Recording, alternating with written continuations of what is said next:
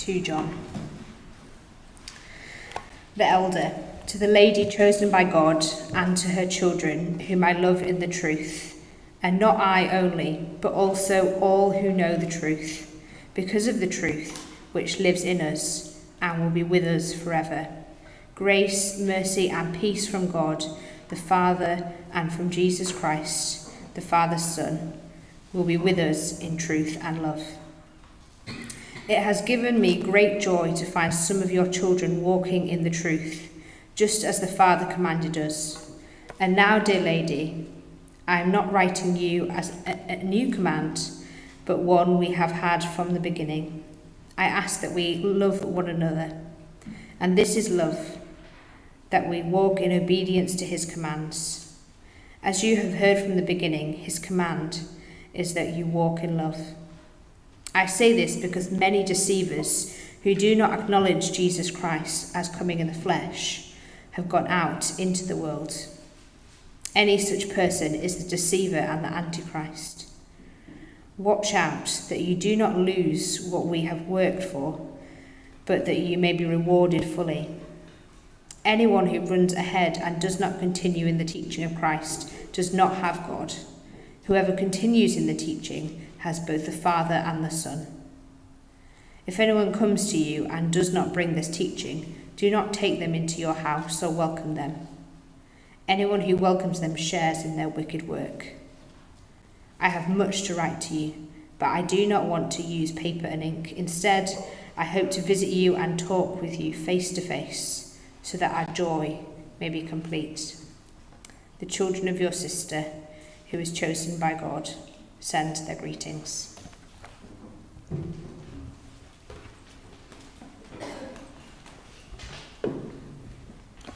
Good morning. My name's Tom. I'm one of the elders here at Christ Church. I'm also exceptionally tall, so I'll just put that a bit up, if that's all right.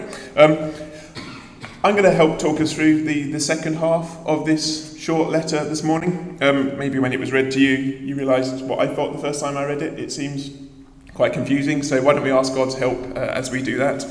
Before I do that though, if English isn't your first language and you'd like a Farsi copy of the transcript, the sum over by the Bible's there.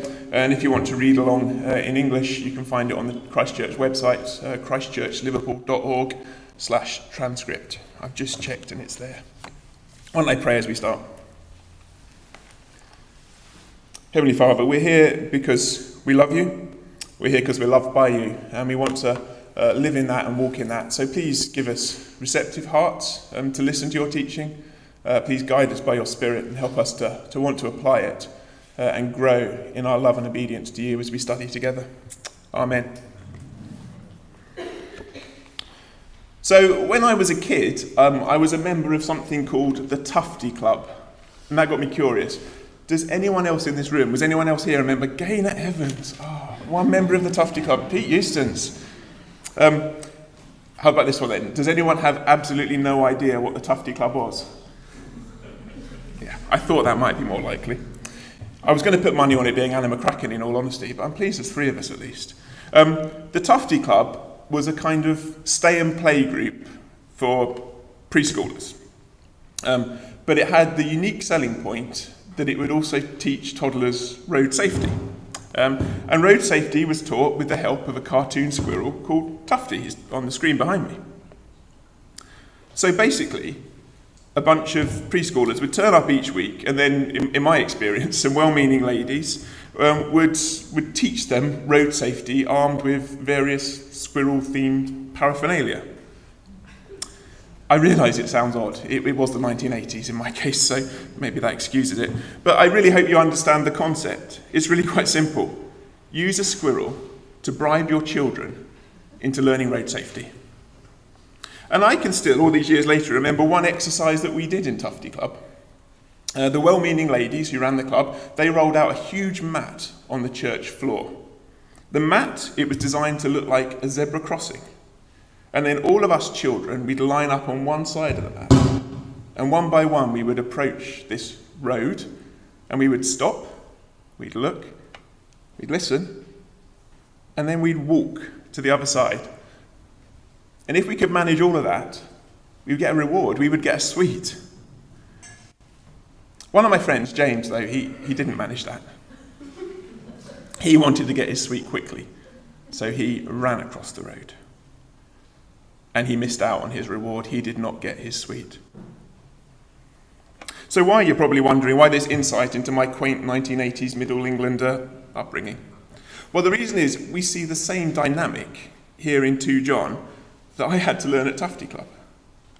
The dynamic is this: walk, don't run. You see, if you look through the book, in verse 4, John commends Christians who walk in the truth. In verse 6, he commands them to walk in obedience, that is, to walk in love. And in verse 9, he cautions us about Christians who have run ahead. But what then? What's the danger of running ahead? What do we have to lose by listening to those who have run ahead? Well, at Tufty Club, James lost his reward when he ran ahead. He did not get his sweet. But running on the wrong road could have been much more serious. It could have cost him his life. The stakes are even higher for those who run ahead in their faith. Just look with me at verses, I think it was 8 and 9. Watch out, therefore, that you do not lose what we have worked for, but that you may be rewarded fully. Anyone who runs ahead and does not continue in the teaching of Christ does not have God. Whoever continues in this teaching has both the Father and the Son. The stakes are high because when we walk in truth, when we walk in love, we have a great reward. But this is threatened if we stop walking in truth and love. So John writes to warn Christians to watch out, lest they diminish that reward. And with this threat, there comes a relational tension then, doesn't there? How do we continue to walk in truth and yet love other Christians who aren't? How do we relate to them? And those are the sort of 3 themes we're going to try and draw out of this short passage this morning. Let's start with the first one. We have a great reward. Now, to be honest with you, the reward for crossing the road safely at Tufty Club, it was pretty lame. It was just a sweet. And when my friend James didn't get his sweet, he was sent back to the back of the queue and got to try again. In this letter, John has a much grander prize in mind. So he wants to warn the church, to write to the church. That's the chosen lady he addresses this book to, and I presume the sister who he signs off from at the end is another church. He wants the church and individual Christians, her children, to be rewarded fully. That, he says, is what he's been working for. That is his reason for writing. Now, to really understand what John's work is, what he's alluding to there, and the reward he's talking about, it's helpful to look at one of his earlier books. In John's Gospel, in his account of Jesus' life and death and resurrection, he explains his work, his motive for writing. And he explains it with these words. Oops.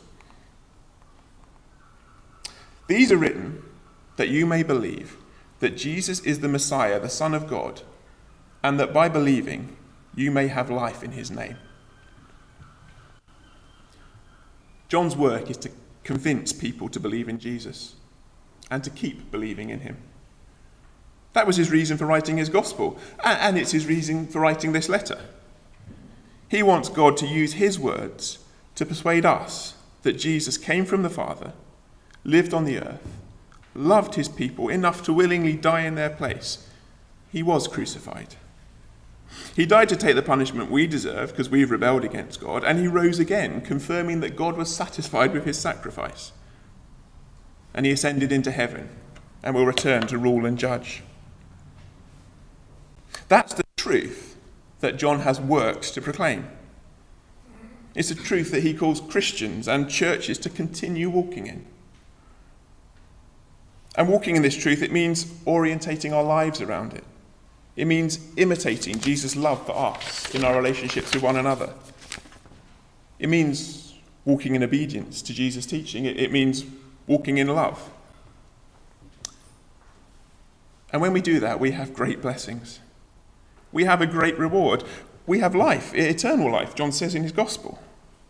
And last week, Tim really helpfully unpacked some of the other blessings we have when we walk in truth and love, when he talked us through the first half of this letter.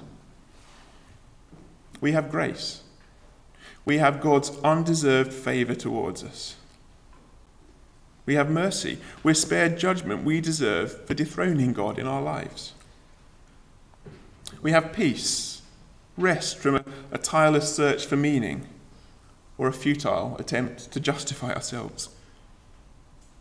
And we have joy. Joy in all these blessings that God's given us. Joy in our fellowship with each other.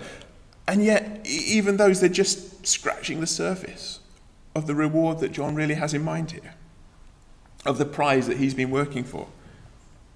You see, we're not just given a pardon for sins, a get out of jail free and a ticket into eternal life. No, the reward we have when we walk in truth and when we walk in love is much deeper and richer and more personal than that, or than any religious buzzword or doctrine, good as they are, could describe. Look at verse 9 again, and the very end of it. Whoever continues in the teaching, that's the teaching of Christ, whoever continues in the teaching has both the Father and the Son. Our reward is God himself. We have the Father and the Son. Now, I realise when we first read it, that seems an odd turn of phrase, doesn't it, to talk about possessing God. But just think for a minute, how do we talk about in that sort of way in other settings in life? I have a wife. I have 2 sons and a daughter. I have parents. I have friends. I have you, my church family. To say I have people doesn't infer that I own them, but it describes how I relate to them and how my identity is tied up in them and with them. If you continue in this teaching, if you walk in truth and love, you have both the Father and the Son. Just pause for a minute and dwell on that. Let it sink in. Your identity is intricately connected to, it's defined by the Father's eternal relationship with the Son. You're welcomed into this perfect, loving, self-giving fellowship.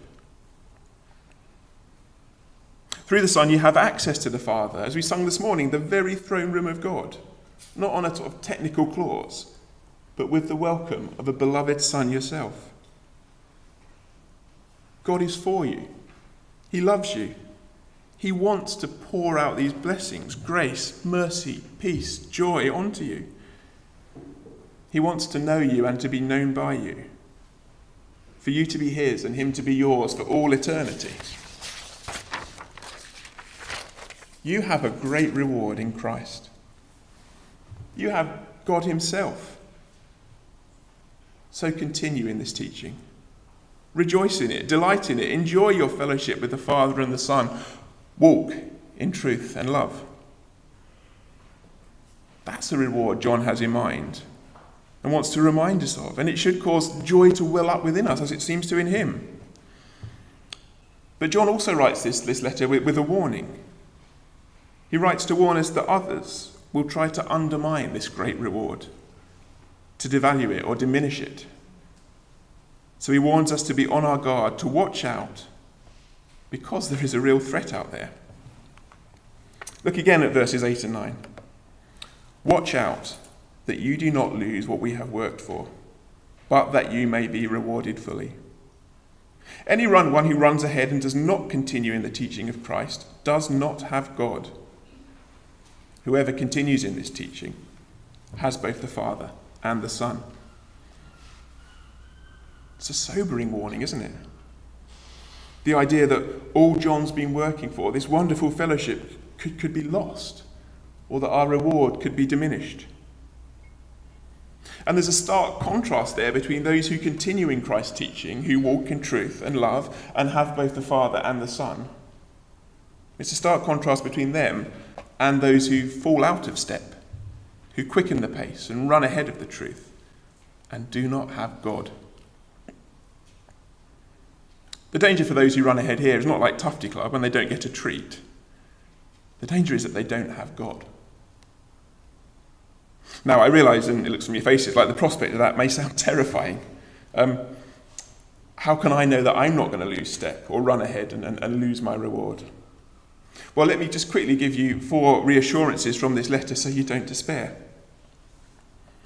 Firstly, John wrote this letter as a warning to the church. He wants us to watch out so it doesn't happen to us.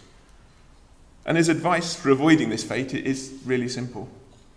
Walk in truth. Walk in love. Secondly, in verse 2, John gives a reassurance that our commitment to the truth, it doesn't just lie in our hands, in our decision making. It's much more secure than that, and it's guaranteed. So he says, if we know the truth, if we walk in it, then in verse 2, it lives with us and will be with us forever. That's reassuring. Thirdly, do you notice in verse 8 that John's concern is that we are rewarded fully? Why include the word fully unless he's suggesting that it's a diminished reward rather than a destroyed reward that he's writing to warn genuine Christians about? And finally, and this is the point we're going to sort of labour on for a little bit longer because it's the main thrust of his message, when John talks about people running ahead and not having God, he's actually talking about a very specific group of people. And we know that because he's actually described them in verse 7. Just glance back to verse 7. I say this because many deceivers who do not acknowledge that Jesus Christ as coming in the flesh have gone into the world. Any such person is the deceiver and the Antichrist. Here John's describing people that are so out of step with the truth that they deny the incarnation. They deny that Jesus is the Christ, the eternal Son of God, who came in the flesh as a man to die for us in our place, to save us from our rebellion against God and restore us to fellowship with him. As Josh taught the children this morning, if Jesus isn't the Christ, then we have no saving grace. We have not received mercy. We're still guilty before God and face his wrath. If Jesus didn't come in the flesh, then we have no peace, but still live in a constant fear of God's judgment and a restless attempt to justify ourselves. If Jesus didn't come in the flesh, then we have no fellowship with God. We still face his judgment. Do you see how denying that Jesus is the Christ and that he came in the flesh diminishes our reward? So keep step with the truth. But then who are these people that we're to watch out for? These antichrists, strong word, isn't it, as John calls them? Well, he described them in a little bit more detail in his first letter that we looked at about a year ago, just under a year ago. He said this, "Dear children, this is the last hour. You have heard that the Antichrist is coming. Even now many antichrists have come. This is how we know it is the last hour. They went out from us, but they did not really belong to us. For if they had belonged to us, they would have remained with us. But their going showed that none of them belonged to us. But you have an anointing from the Holy One. All of you know the truth. I do not write these because you do not know the truth, but because you do know it, and because no lie comes from the truth. Who is the liar? It's whoever denies that Jesus is the Christ. Such a person is the Antichrist, denying the Father and the Son. No one who denies the Son has the Father. Whoever acknowledges the Son has the Father also." These Christ deniers, these antichrists, they come with the appearance of his followers, of Christians, but they do not have God. They claim to come with the authority of the church, but they were never really a part of it. They don't walk in truth, they peddle deceit. A few years ago I heard an interview with John Humphreys, who was then the presenter of the Today programme on Radio 4. Now I realise that I'm showing my age when my illustrations are Tufty Club and the Today programme. I'm quite happy with that. For those of you who don't know, the Today programme is Radio 4's morning breakfast kind of news show.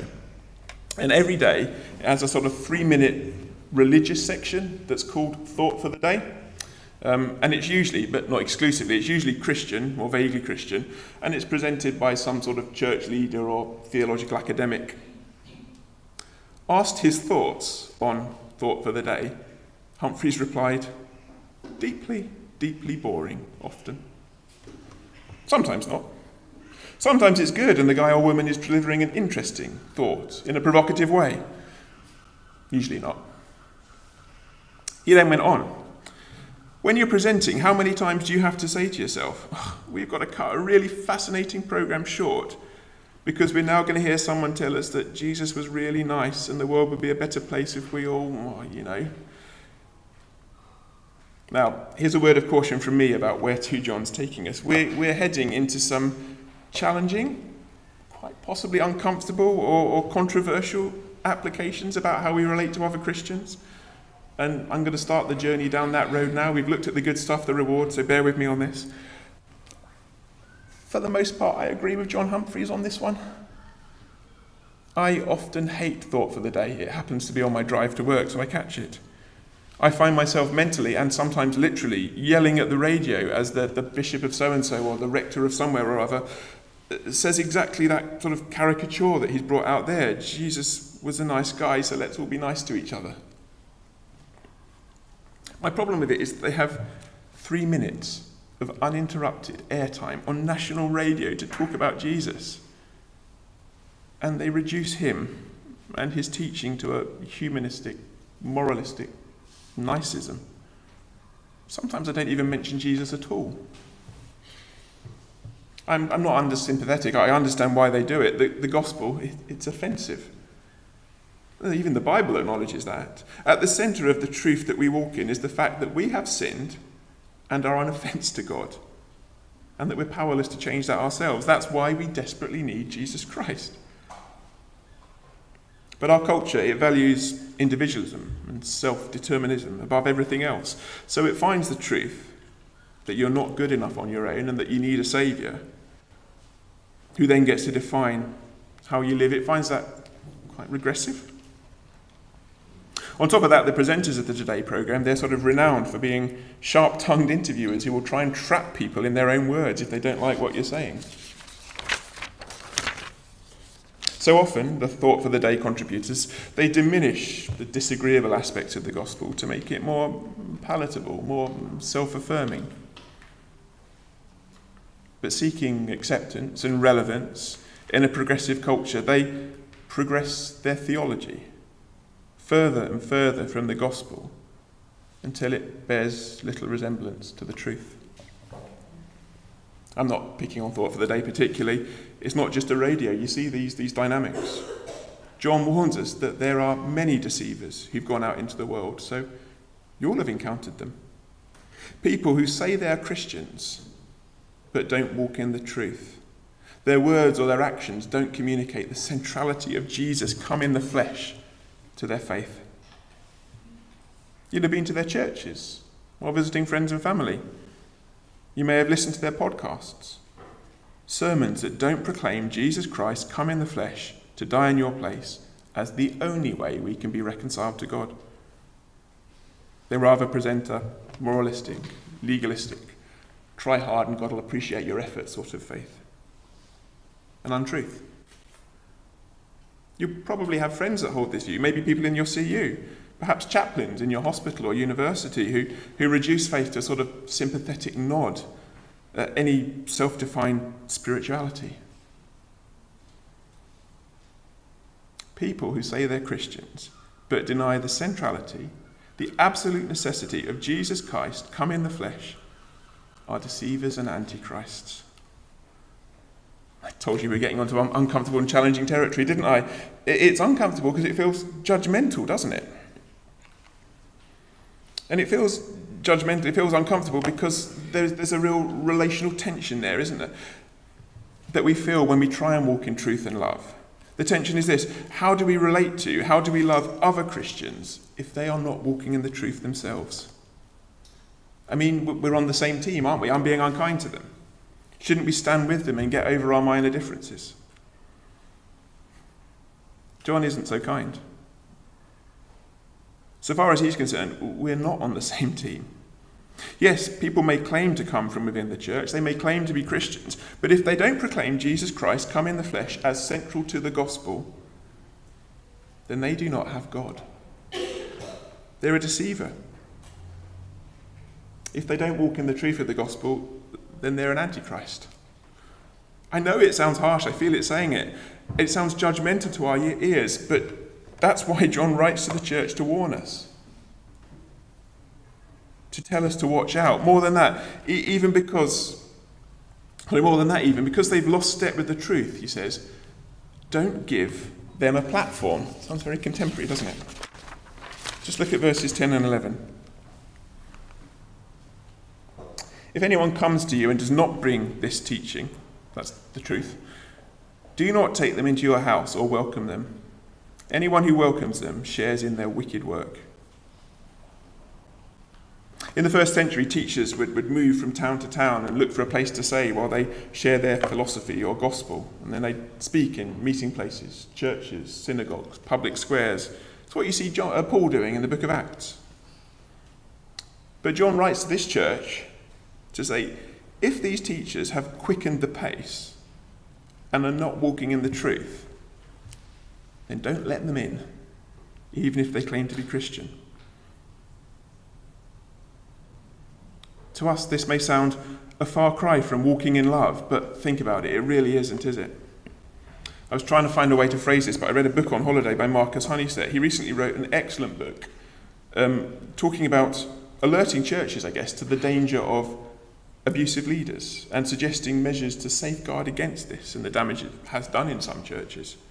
I guess much like John is doing here. And he put the concept much more eloquently than I could, so I'll read you his words. Christian and secular views about how to love people diverge. Where secular culture believes a person's ultimate good is found in individual freedom, expression, and self-defined identity, Christians believe it is found in knowing, loving, and obeying Jesus. The respective views about what constitutes loving action towards them differ sharply, therefore, with Christians believing it consists of encouraging them towards Jesus, refraining from correction when someone is acting in ways that damage their love and commitment to him is a failure to love both them and the wider church. Do you see his point? How much more unloving would it be to support someone in their godless untruth, to gloss over it for fear we might offend them, rather than to challenge them on it and point them to Jesus? And that's what John invites us to do here. This isn't a refusal to engage with them. I mean, John himself engages with them. He wrote this letter and 4 other books in the Bible to challenge their false teaching in the light of the truth that Jesus is the Christ who came in the flesh and is our only means of salvation. Yes, engage with them, challenge them, but don't entertain their ideas. Don't endorse their teaching. Now, we don't have many travelling preachers coming through Liverpool nowadays seeking board and lodging from the church, though it's not unheard of. And John warns us that their endorsement from another church or their claim of faith for themselves, it's not sufficient to assure us that the gospel they preach is the truth. So for us as a church family, for all of us together, it means that we need to wisely and prayerfully consider which other churches we will share a platform with. We need to consider what networks or partnerships or fellowships or mission agencies or travelling preachers that we're prepared to work with or partner with. And as individuals, I think we all need to consider whose teachings we entertain or we consume. The books, the blogs we read, the podcasts and sermons we listen to. Yeah, don't stop engaging with them, that's fine, but watch out when you do and particularly when you pass them on to someone else. Because many deceivers and antichrists have gone into the world, and we are not to share in their wicked work. So let's get practical at the end. How are we to judge this? How can we tell whether we're reading or listening to the words of a believer who has both the Father and the Son, or the words of a deceiver who does not?